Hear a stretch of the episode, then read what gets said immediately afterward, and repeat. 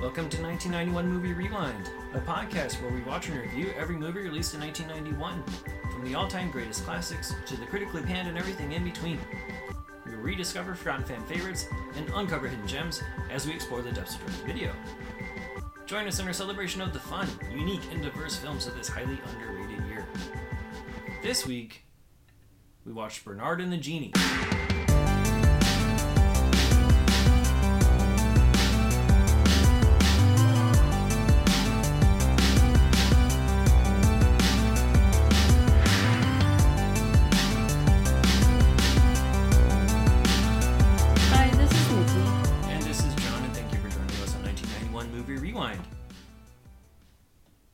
Bernard and the Genie, Bernard Bottle, played by Alan Cumming, is hitting rock bottom.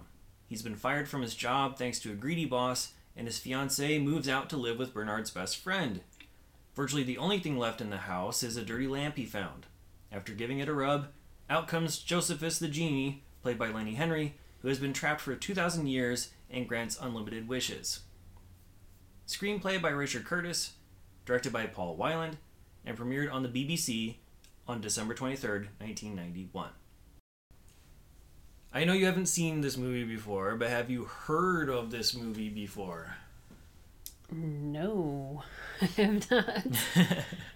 I I I learned of it when I was uh, when I bought the VHS from a thrift store. I think in San Francisco. One of the times I was visiting you at one of the video stores we visited there. It was just an interesting thing. I saw Rowan Atkinson on the cover. I saw Alan Cumming on the cover. I knew of Lenny Henry. I didn't recognize him on the cover because of his outfit. Um, and I was like, "What the hell is this?" And uh, bought it and never watched it. So yeah, now now here we are.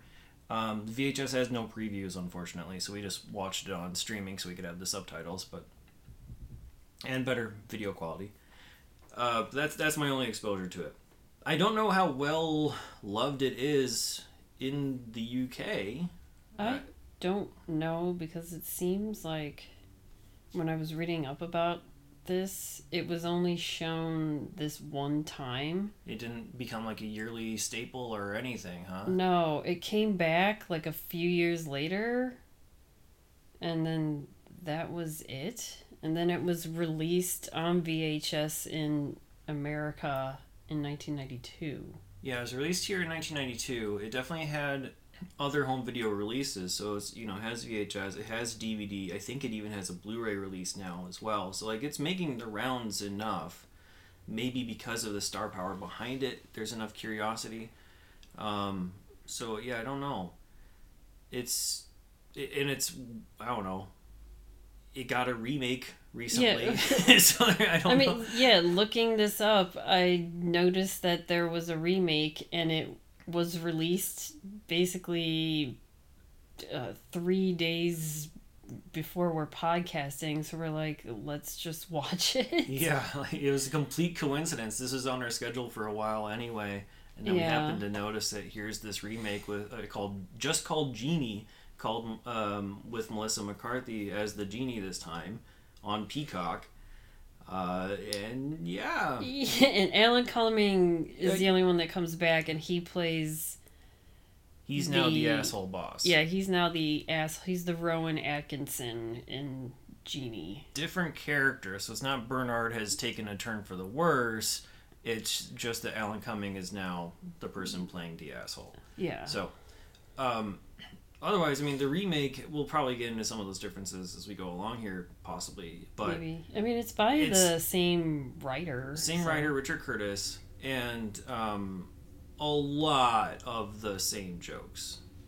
A lot of the same jokes in the remake. So, like, you, you kind of don't need to see both.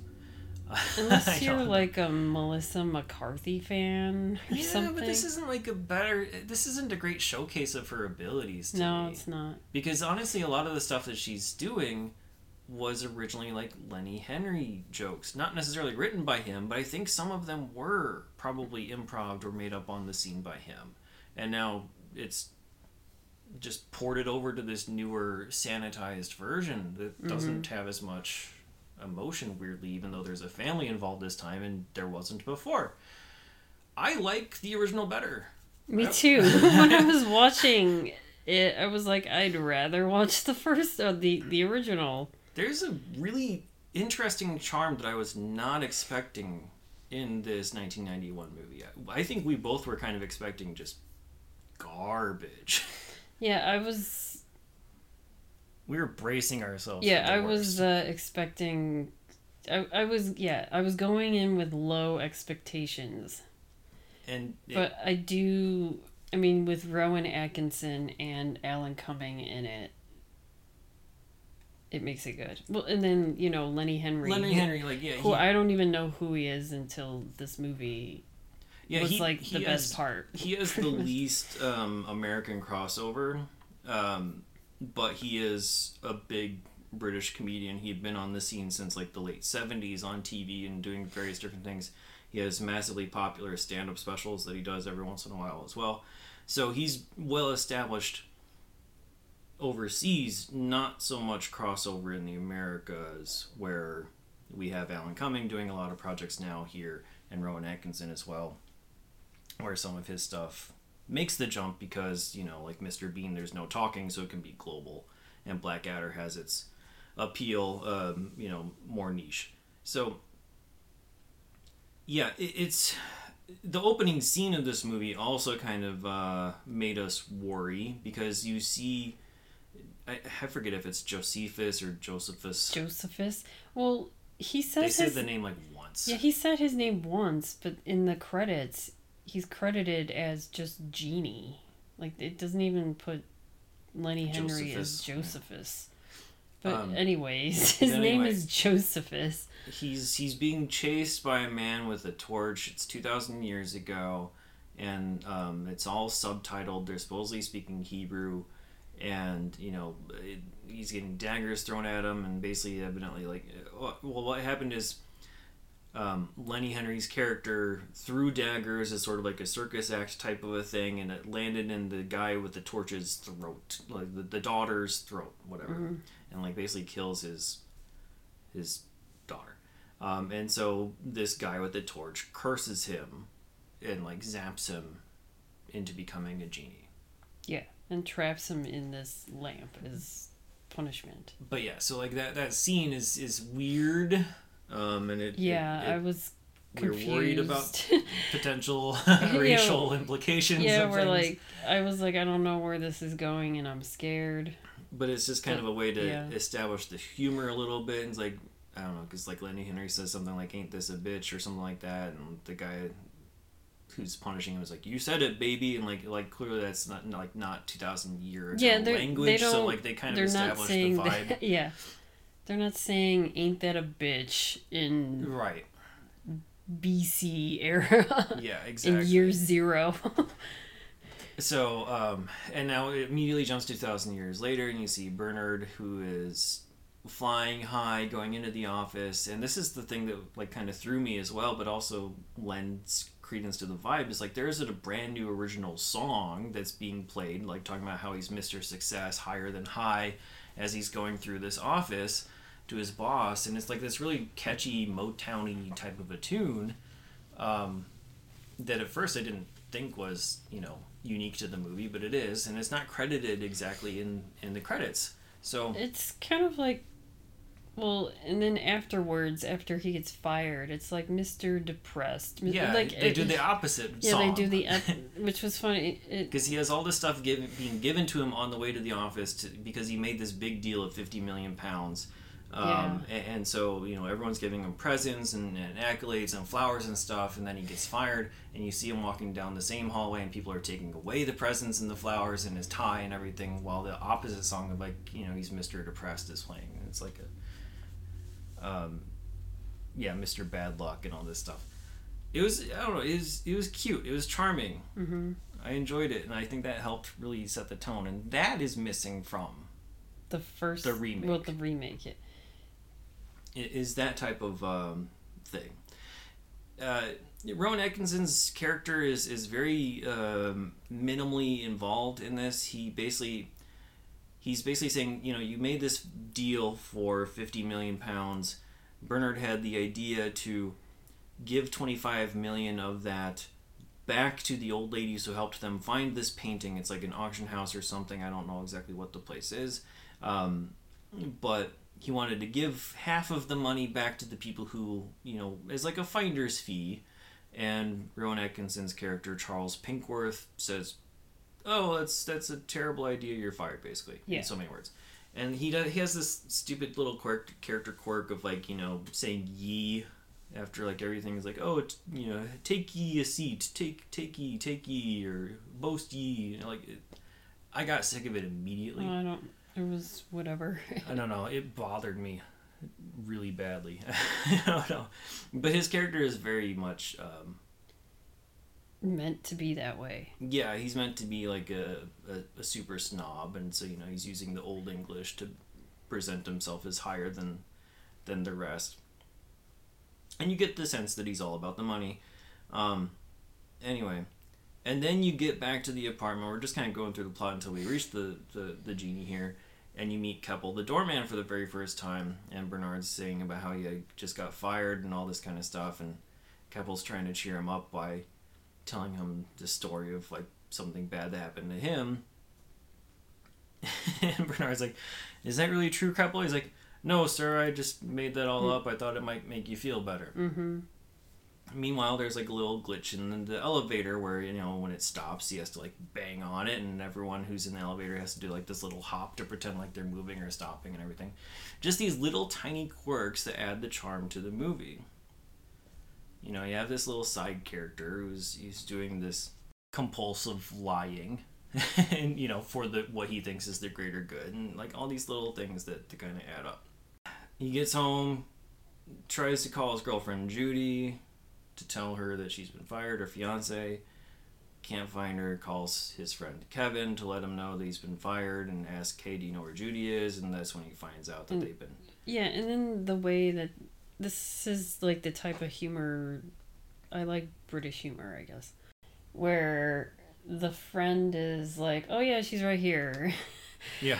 And uh Yeah, actually, I do know where Judy is. she's, She's, right, here. And then Alan Cummings is like, "Oh, okay, great." But then then he's like, "Wait a second, why is she there?" And then the girlfriend is or the fiance is just like, "Yeah, we're in love and I'm going to move out like basically today and we might as well just tell you now." So that's Yeah. what's happening. Yeah, just incredibly blunt about it. It's yeah, like, just and- like we're not gonna beat around the bush and like I'm not gonna lie. Just be like, hey, yeah, we love each other and I'm sleeping over his house right now and like I'm gonna you- come get my stuff.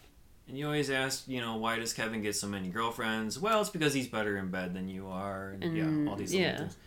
And that, you know, there's a lot of humor in here that makes me wonder, like, is this purely a kids movie? And Well, kind of not. Don't think it was meant. I don't know be. if it was meant to be either, but like, it's I don't know. It has it has the facade of a kids movie, Yeah, but the humor is. but the humor is much more adult than I expected. Yeah. at times. So yeah, that, that's over. And then like in the next scene, you, you basically see the apartment completely cleaned out, indicating that uh, Bernard had like nothing to his own name, other than Besides, this, like, this his lamp art that he gave collectibles as, yeah, or his art, something. his art collectibles. So like he has this antique lamp that he had given to Judy as a gift in a montage that we had seen before. And it's still there. He notices it's dirty and he wipes it down and it explodes. And so, like, you know, like, he's rushed away to the hospital and Keppel's, again, like, you know, trying to make him feel better by lying to him about, like, stuff that happened to him in the Navy or whatever. And he was never even in the Navy. Mm-hmm. Um, but eventually, Bernard returns back from the hospital, and there's someone in his house. There's an intruder. And it's the genie who's speaking Hebrew and is attacking him at every single chance he can get. And he's, you know, trying his best to defend himself, and the apartment's getting wrecked and everything. And he's like, "Oh, I wish I, you know, like, I wish I could understand you. I wish you would speak English." And and that's, you know, what steamrolls the whole conversation because the genie's like, "Okay, well now I can. Your wish is my command, and I'm gonna kill you." Yeah. And then that whole joke about wait, Bernard is like, wait, wait, wait, what? Go back. Yeah, he's go like, back. I'm gonna kill you. Right. and he's like, no, before that, he's like, your wish is my command? And he's like, yeah, what does that mean in this context here? Yeah, he's like, well, you, uh, I'm, I'm a genie and you let me out. And he's like, because he also says, I wish you would stop trying to kill me. And he's like, ah, damn it. Yeah, he's like, okay. It's like, fine. Yeah. But then it gets into the. They don't explain the genie, like, aspect. Like the rules. They don't explain the rules other than very early on he says that he cannot change people's feelings with wishes because I think he tries to wish for Judy to love him. Yeah. And he's um, like, I he's like, can't. no, that's that's like no-go. one thing I can't do. Yeah. But in the remake, or in the, yeah, the remake, it's explained a little bit more. She's like, yeah, the three wish thing is just like a farce. I, you have unlimited wishes. Mhm. And here's like the things I can't do. And it included the changing of the feelings Right. thing. But Yeah. with this, I was like, I mean, in my mind, yeah, you have three wishes because that's like the usual trope. But, But you know they're they're changing the rules for this mythical creature. yeah, So um, he definitely gets more than three wishes, and the only thing that is established is that you can't change people's feelings. The rest of it's, you know, but fine. it's like he didn't even after that he was like, oh, I wish Judy would love me. He, and the genie or Josephus was like, oh, I can't change feelings. It doesn't turn into like the remake is pretty much wishing around to make the feelings happen organically. right. This he's like, "Oh, okay, she's not going to love me, so I'll just move on with my life." It's like he didn't work his way around to get his fiance back. Yeah, he, he's he's quickly accepting of that, which I think is is smart of the movie. Yeah, me, I like that too because then it, that would have been like a whole different thing. And Yeah. and I like what he did at the end to get back at these people. Yeah, yeah. I, I'm glad that there wasn't like some attempt at like manipulating Like feelings. a it'll be like a rom-com then. and yeah, try to win win the fiance back, even no, even though we know that she's cheating. yeah. In the remake, it's it's a wife and, and daughter situation where the wife leaves because Bernard's not spending enough time at home, but she's not cheating on him. No, she's just like had it and she wants like a trial separation. Yeah. So it, it's a completely different situation, and so it makes a little more sense for there to be that, you know, like let's try to prove to them that I can be the father figure that they both want me to be. So that, you know, it's a different situation, but similar theming. Here, it's much more focused on the comedy side of things rather than the emotionality, which is Mhm. weird because I think this one succeeds in both over the remake. Um, there's a lot of clever one-liners early on. A lot of them aren't really landing with me in terms of like laugh out loud, but I can still appreciate a lot of what they are doing. Yeah, because then it turns into like how Mannequin Two was, where Bernard just takes him out of the t- out on the town. Yeah, you have this fish out of water element, obviously. So you know, it's like two thousand years have passed. I think almost in both situations. With Mannequin Two, was- it was, was like a 1,000. years. was So, one thousand. but with two, wouldn't the genie or Josephus be like extremely like freaked out even by like because we're talking all these things were invented just even seeing a car or electricity Yeah, or I don't know, just pretty much like a phone. I don't know, like any modern thing, a computer. Wouldn't that freak him out? But he's he's more like um enamored by like the food stuff, yes, which is I mean, that's funny to me yeah. Cuz think- he's not freaking out like, "Oh, these lights and things." He's more like what the hell is this that I'm eating? And then he has to tell, like, ice cream. He has to, like, tell the world, have you had this thing called ice cream yeah, before? come on in. This is, amazing. Yeah. I- yeah, I mean, I understand it because if you try to focus on every single little thing, then it becomes like this massive, massive adventure trying to explain everything that you Yeah, think might like be unique to him. So you have to pick and choose. going through every major invention from the beginning of like the wheel to, to whatever 1991 And I think the other part of it is, you know, we see him attacking early on. And so, like, maybe part of it is, like, he's not going to fear or be afraid or be freaked out about these things if he knows that they're not, like, an immediate threat to him. And maybe it's just ignorance and he doesn't know it's a threat to him because he doesn't know this world. You know what I mean? Like, unless he sees a car actively trying to run him over, he's not going to be afraid of a car. yeah But yeah, we don't get to have that conversation of what is a car. mm-hmm. So there's a lot of stuff that's that's left out, um, and and they go for like, I, I wouldn't say they go for low hanging fruit, but it does kind of like run run the gamut. I mean, you do have him like washing his hair in the toilet, so that's kind of like a lowbrow, you know, like yeah even obvious joke. in a plumbing is a new thing right? uh yeah so he just sees water in a bowl and he's like oh okay this is where i wash my hair Yeah. Um, so I mean, there's there's things like that, but then there's also the you know the talk about like the Big Macs and the the pizza and the KFC and all these other things. yeah all fast food related stuff So yeah, he becomes obsessed with food and movies too. Yeah. Um, they, yeah. So instead of wishing for a car, what they do is they get around using a flying carpet, and that effect funny. is terrible in both yeah movies. oh, yeah even yeah in the, in the but remake, the I thought it was funny when Josephus and Bernard were flying around on the carpet, and then Bernard is the one carrying the carpet Bernard has to carry the carpet around everywhere. After they're done everywhere with it. Like they couldn't just secretly stash the carpet like in a corner in an alleyway or Yeah, make it invisible or something yeah, for a but, while. he- it's, or... but I I don't know. I thought that was funny because they're Yeah, going to the the humor. movies and he's got this carpet draped around him, and then you know they get ice cream and he's got it like around his shoulders and stuff. But yeah, they, they go and they watch T2. So this was filmed late in 1991. Yeah. because they also show Thelma and Louise and Harley Davidson and the Marlboro Man are showing in the theater. Um, I think there's a Robin Hood reference later on where he's watching Robin Hood later on. Mm-hmm. A lot so of this was filmed in 91 and then a quick turnaround. Yeah, you know, obviously he, he loves it. The genie loves it and he's talking about how big Arnold Schwarzenegger is in the movie because he assumes that's like a life-size projection. Mm, yeah. and talking about you know go kill those alien scum or whatever even though they're not aliens. But anyway um yeah i don't know. It's kind of funny.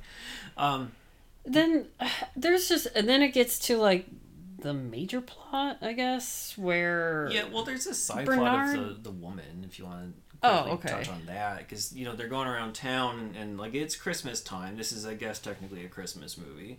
Uh, it released on december 23rd and there's christmas elements but i wouldn't really call it a christmas movie. It just takes place in that time period. I don't know. You could argue either way.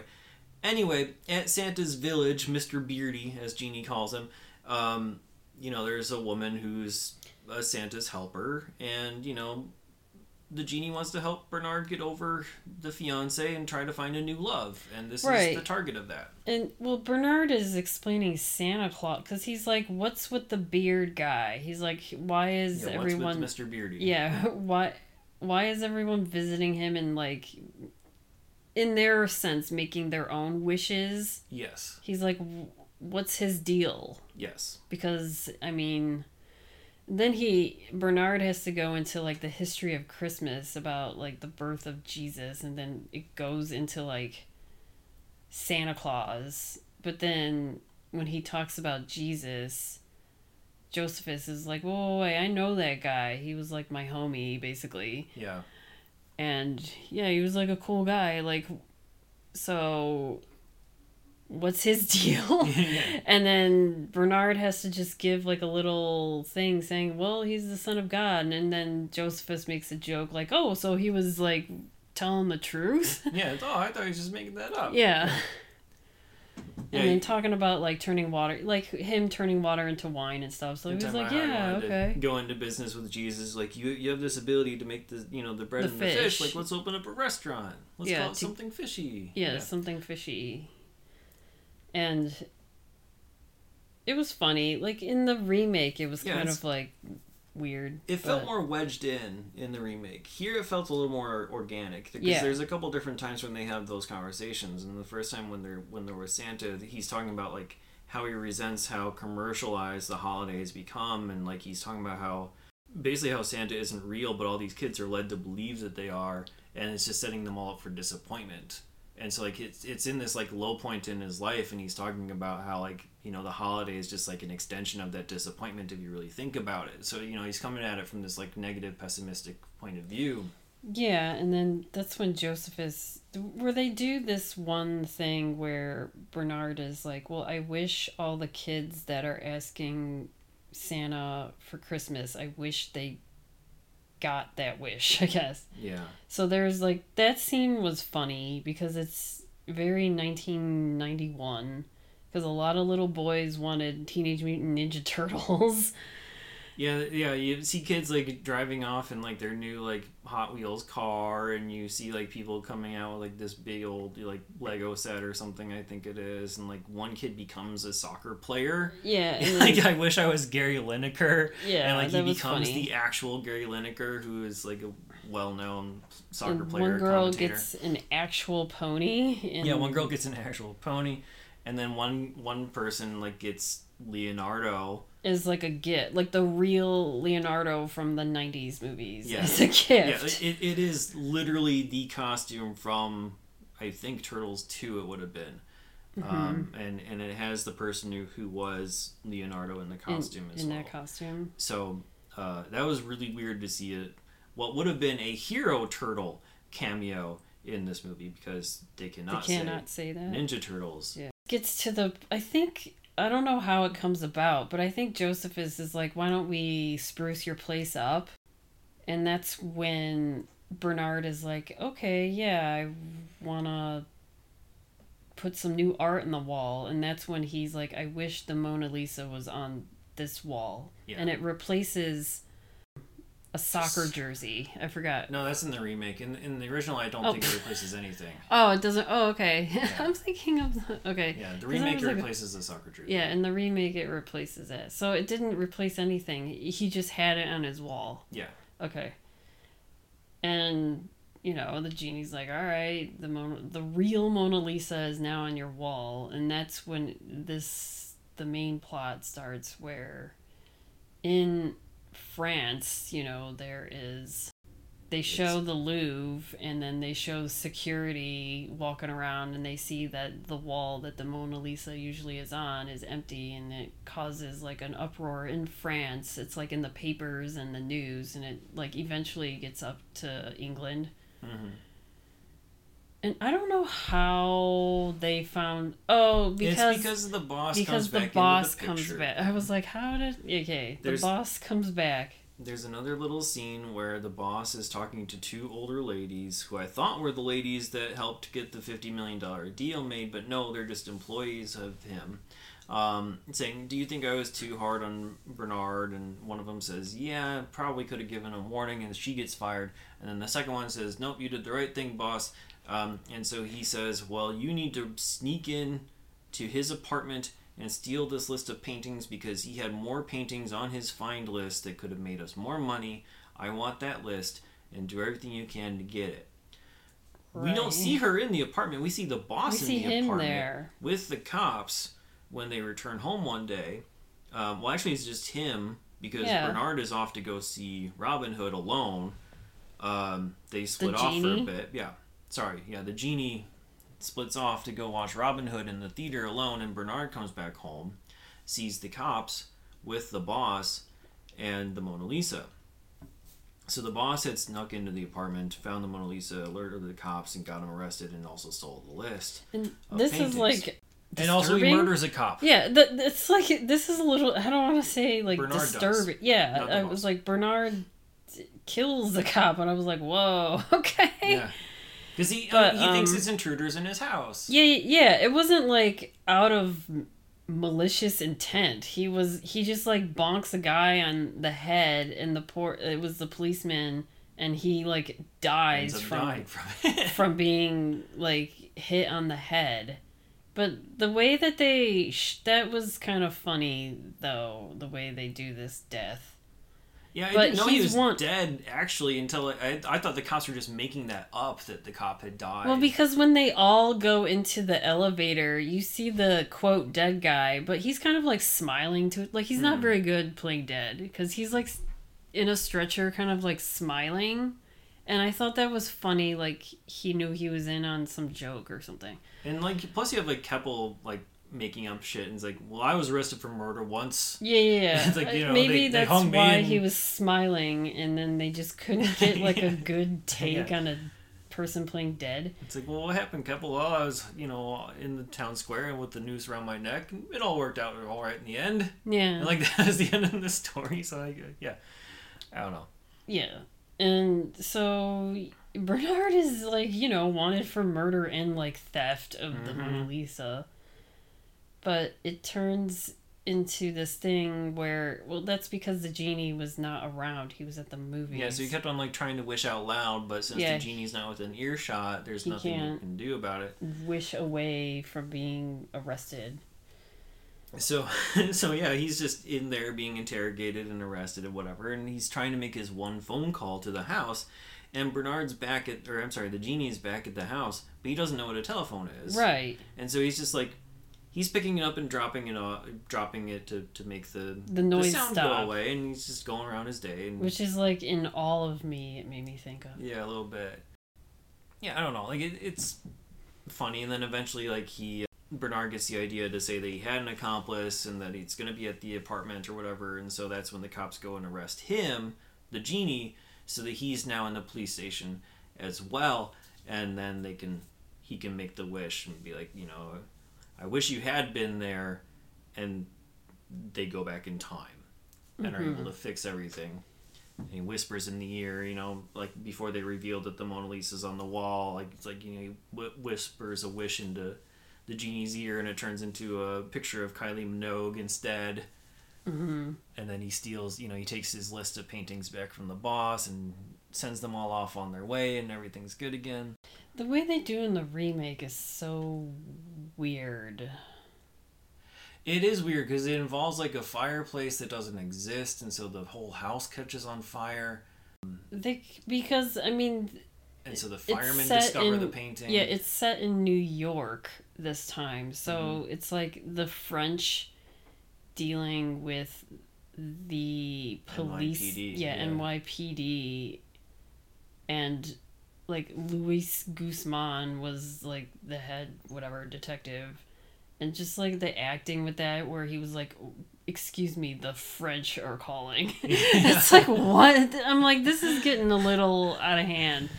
I mean, the French called the the The French cop- called. the French called the the British cops too. But they're like I don't know that it's closer in proximity, France and England.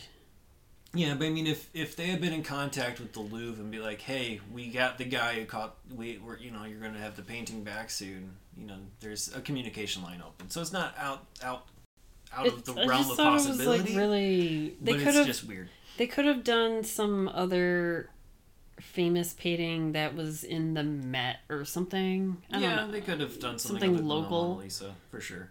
instead of Mo- but whatever. Yeah, that, that's the fine. remake. That that's basically like the the end of the plot. Like the whole romantic subplot doesn't even really go too far. I mean, like you see like Bernard like waving to the the the per, you know the, the, The woman girl, again at yeah, the end, the- and like it's the implied that they're probably gonna be. She like blows a kiss or something, doesn't she? Yeah, but you don't see them out on a date ever specifically. No, but he just waves Um, and she blows a kiss, and that's kind of like implied that something's gonna happen there. And then Bernard also wishes for good things to happen to a few different other people as well as bad things happen to some. So like Keppel gets like a three million pound lottery win, and like Kevin is arrested with like pot possession Along with uh, Judy. along with Judy.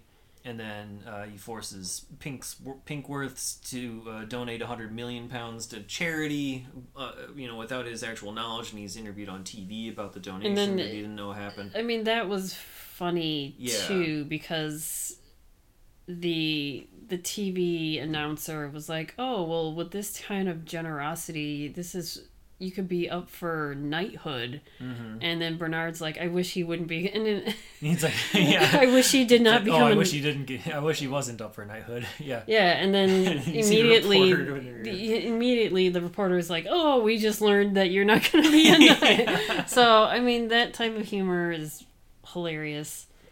Yeah, there's That good comedic timing overall in this movie. Definitely. So it's just to make, I don't know, just so Pinkworth can lose all his money, Yeah, just so he loses all his money. but give it to to a good cause. Yeah, But to people in need. Um, and then like the, the way the, the- whole oh, the sorry. end, it's like, well, just at the end, Bernard wishes. Jo- well, we didn't even talk about this. Like Josephus has a girlfriend back home. and kittens. Yeah. and two kittens. Because like when he when he first realizes it's been two thousand years, like most of my friends are dead, and, he, and Bernard's like, yeah, probably all of them. Yeah, I Right? mean, And it's like, yeah. oh, my girlfriend. Oh, the kittens, and like so, it's like a recurring theme. And there's like a scene where Bernard goes into Josephus's room or Yeah. tent or whatever it is he has set up in in the apartment, and like sees you know like quote unquote pictures of an Egyptian, Yeah, it's like a hieroglyphic thing and then like of know, like a of just a random Egyptian picture. woman. Yeah.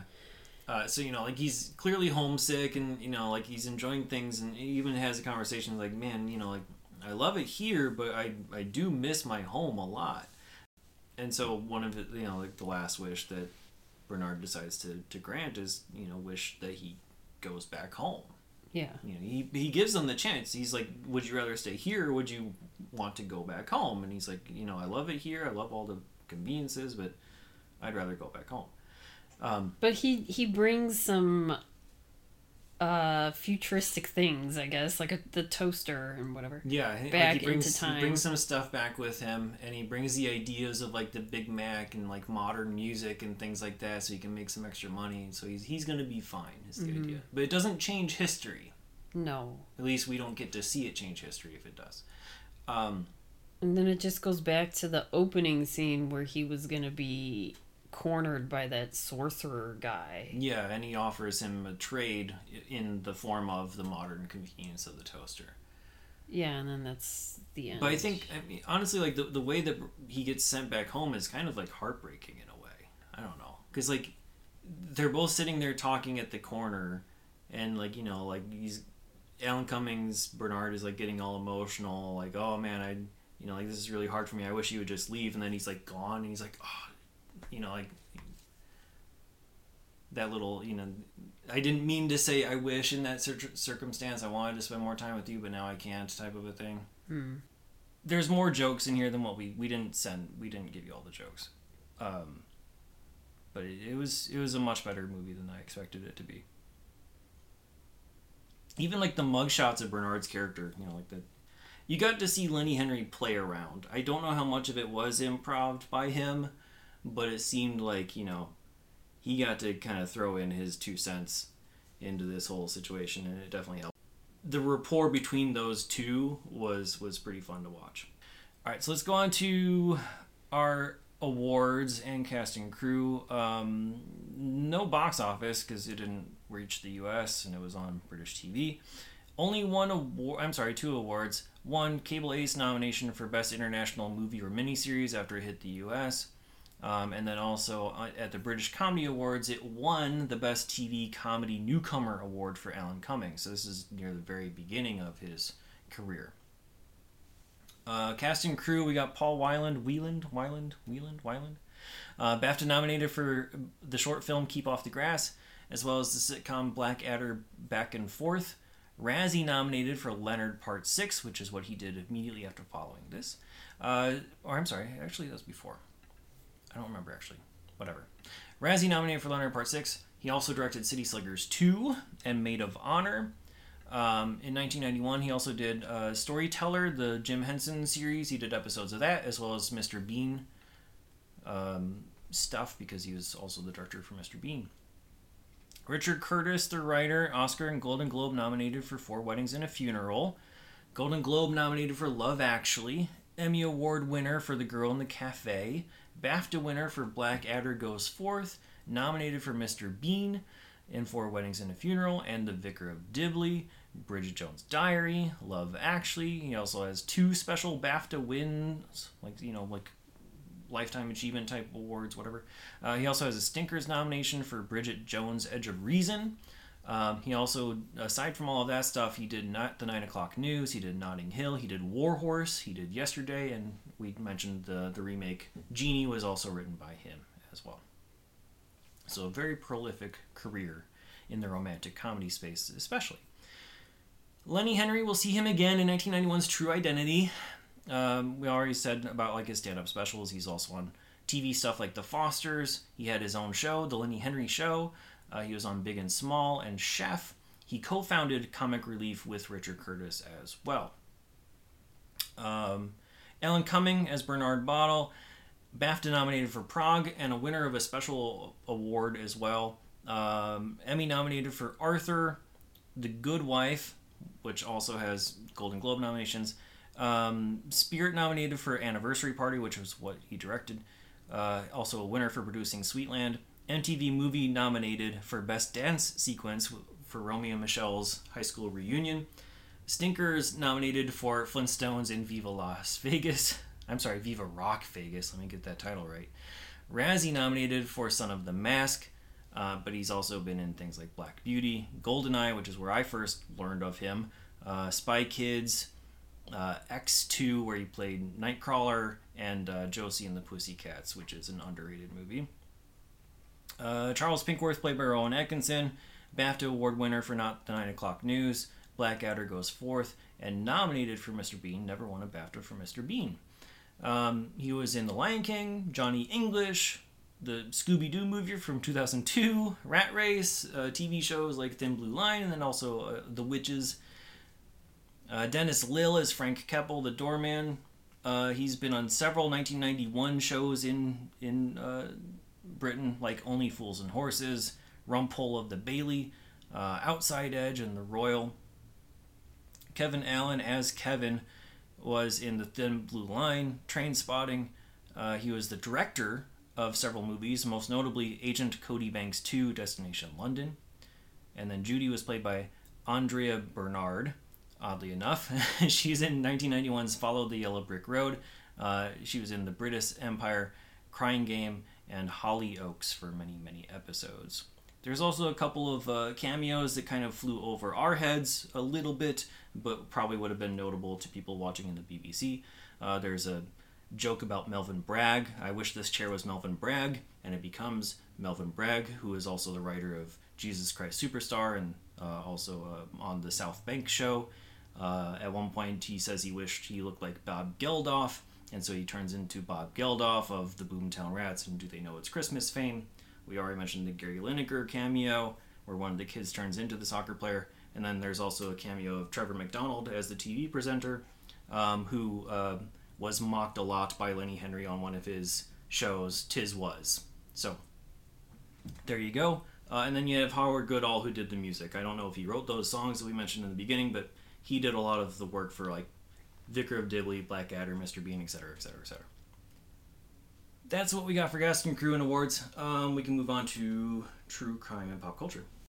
Okay, so this movie was released on December 23rd, 1991, which was a Monday, and I decided to look up what was on TV in the UK during this time, and I found an entire website just called UK Christmas TV. And for some reason, it has the entire listing of what was on the BBC for the week that for that Christmas week in December of 91. I'm assuming it's for every year, but yeah, I specifically saw it for 91. But I mean, I'm not going to talk about what was on because they have everything from like 6 a.m. until midnight. Yeah, that's a lot. But um, Bernard and the Genie was on at 8 p.m. that day. The prime time slot. Yeah. And just a few other things that were on, like, you know, in the early morning, they had some interesting uh, cartoons. They had the chipmunks. Hmm. And there was uh, a lot of uh, I think it started to turn into more like Christmassy stuff because there was like the Lion, the Witch, and the Wardrobe. It was like a I two or thought three there part was, like- miniseries. Okay, maybe that's what I was thinking of because I remember watching that and I thought it was like a TV movie. Basically. Okay, Mhm. all right. Well, that's what was on in the afternoon.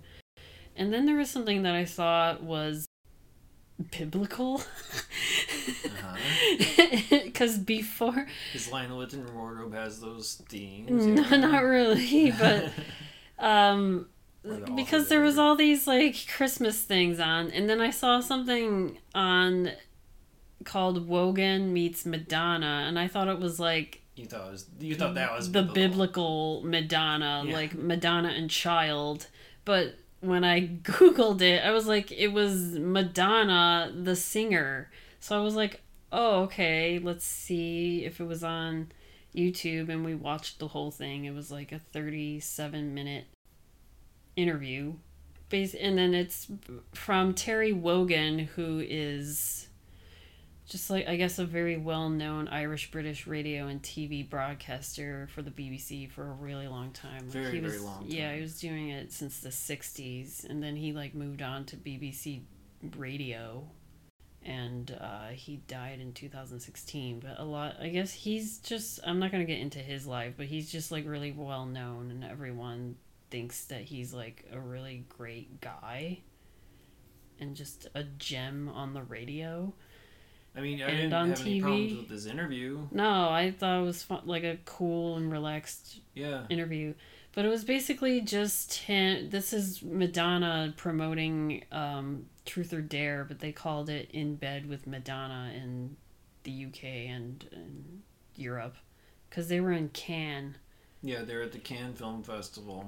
And uh, yeah, it was just him asking questions about the movie and her life, the lifestyle. There's a lot of snippets of her on stage from like 1985 until you know 1990 they which i thought was interesting just like the different ways that she would perform like a virgin since the movie or not the movie since the song was released until you know 91 basically like the way she performs like a virgin at the blonde ambition tour was racier than it was when she first sang the song And also different musically, she added, you know, like more of a, a yeah different instrumentation uh, to that. right But um, yeah, it's good to see the progression. But there's also times when they just straight up had like a three minute segment of just watching a performance, which was weird in an interview setting where you like, okay, well, when- when is it going to come back to the yeah questions? go back to yeah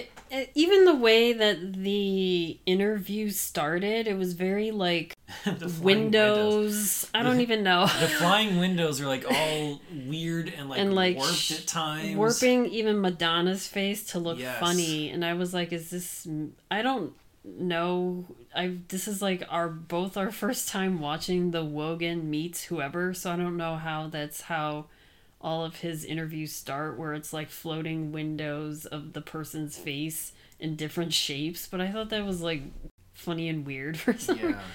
but yeah it's Very it unflattering interesting interview i mean i didn't really learn much it was I think the only thing I learned in that whole thing is like she basically admits that parts of Truth or Dare were essentially not scripted, but like planned out.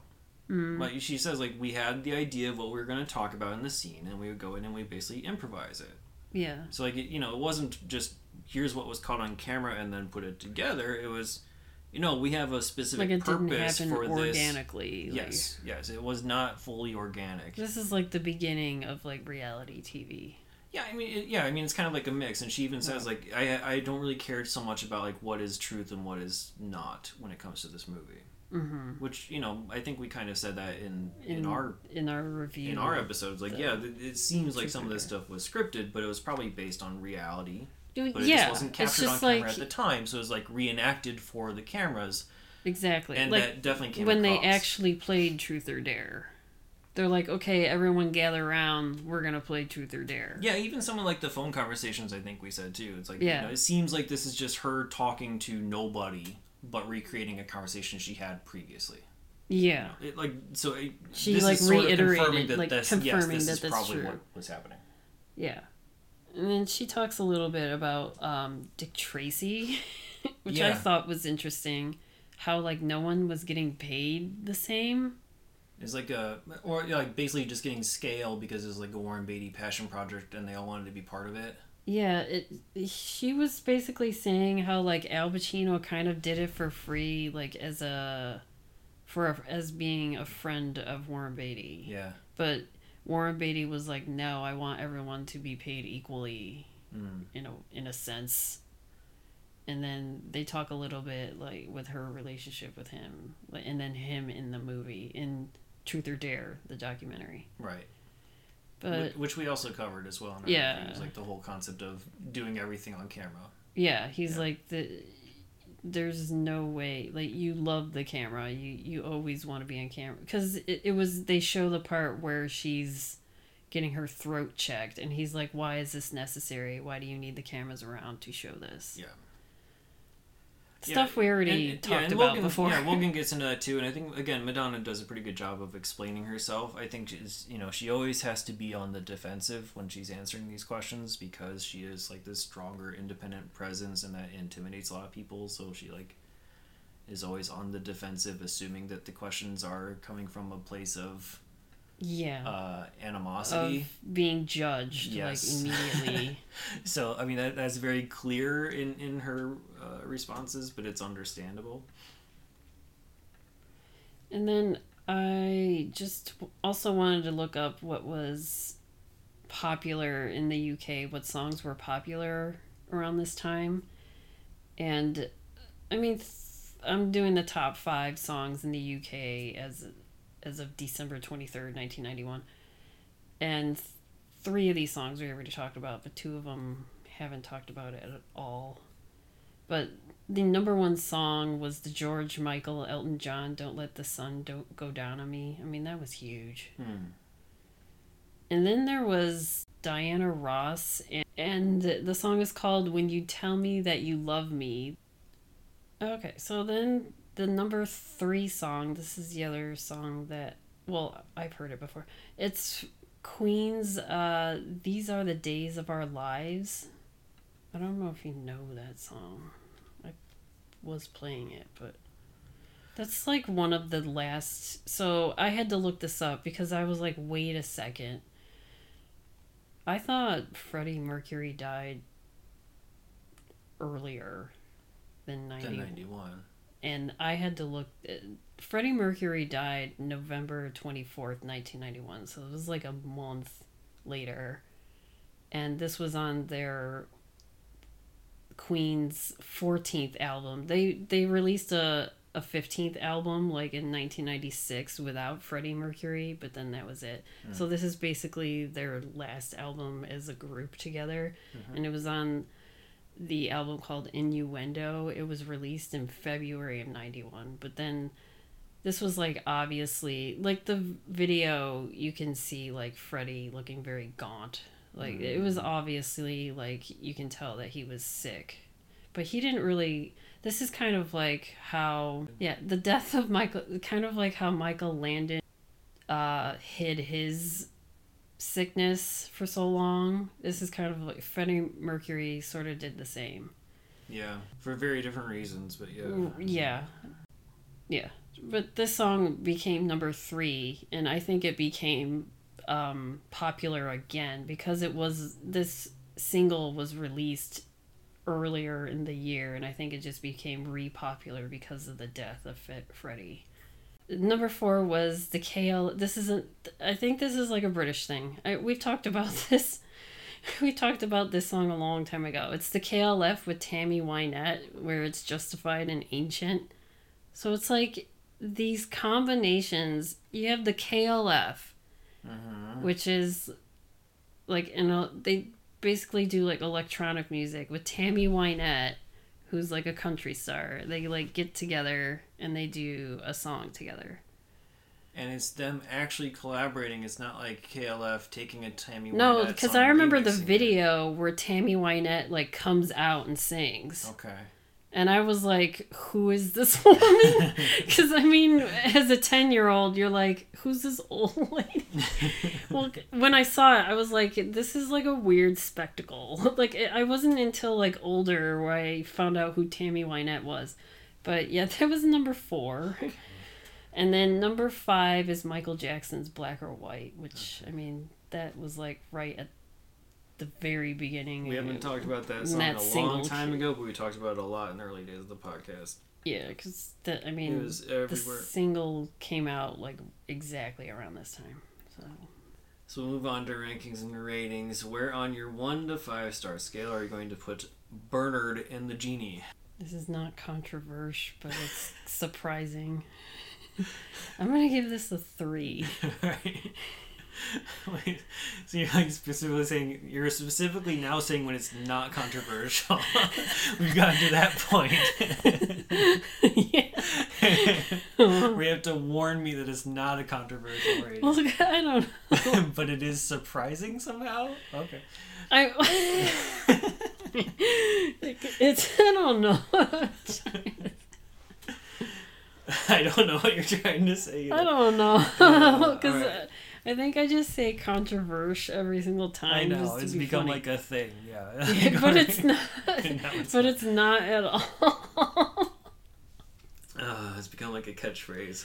If we had merch, it would be controversial merch. On my zero to four star scale, I'm also gonna say it's a three. Again, I thought it was better if if the jokes were a bit punchier or heavier at the beginning, like instead of just cute and clever, I probably would have given it more. But otherwise, like this is an extremely surprising movie that I I really did quite enjoy quite a bit. Every movie's worth watching once. Would you watch it again? not right away. Yeah, definitely need some time after watching this and Genie I ha- basically yeah. back to I think me what after watching the remake, it made me appreciate this movie more. Definitely. That's probably why I gave it a three. That's why I'm surprised about it.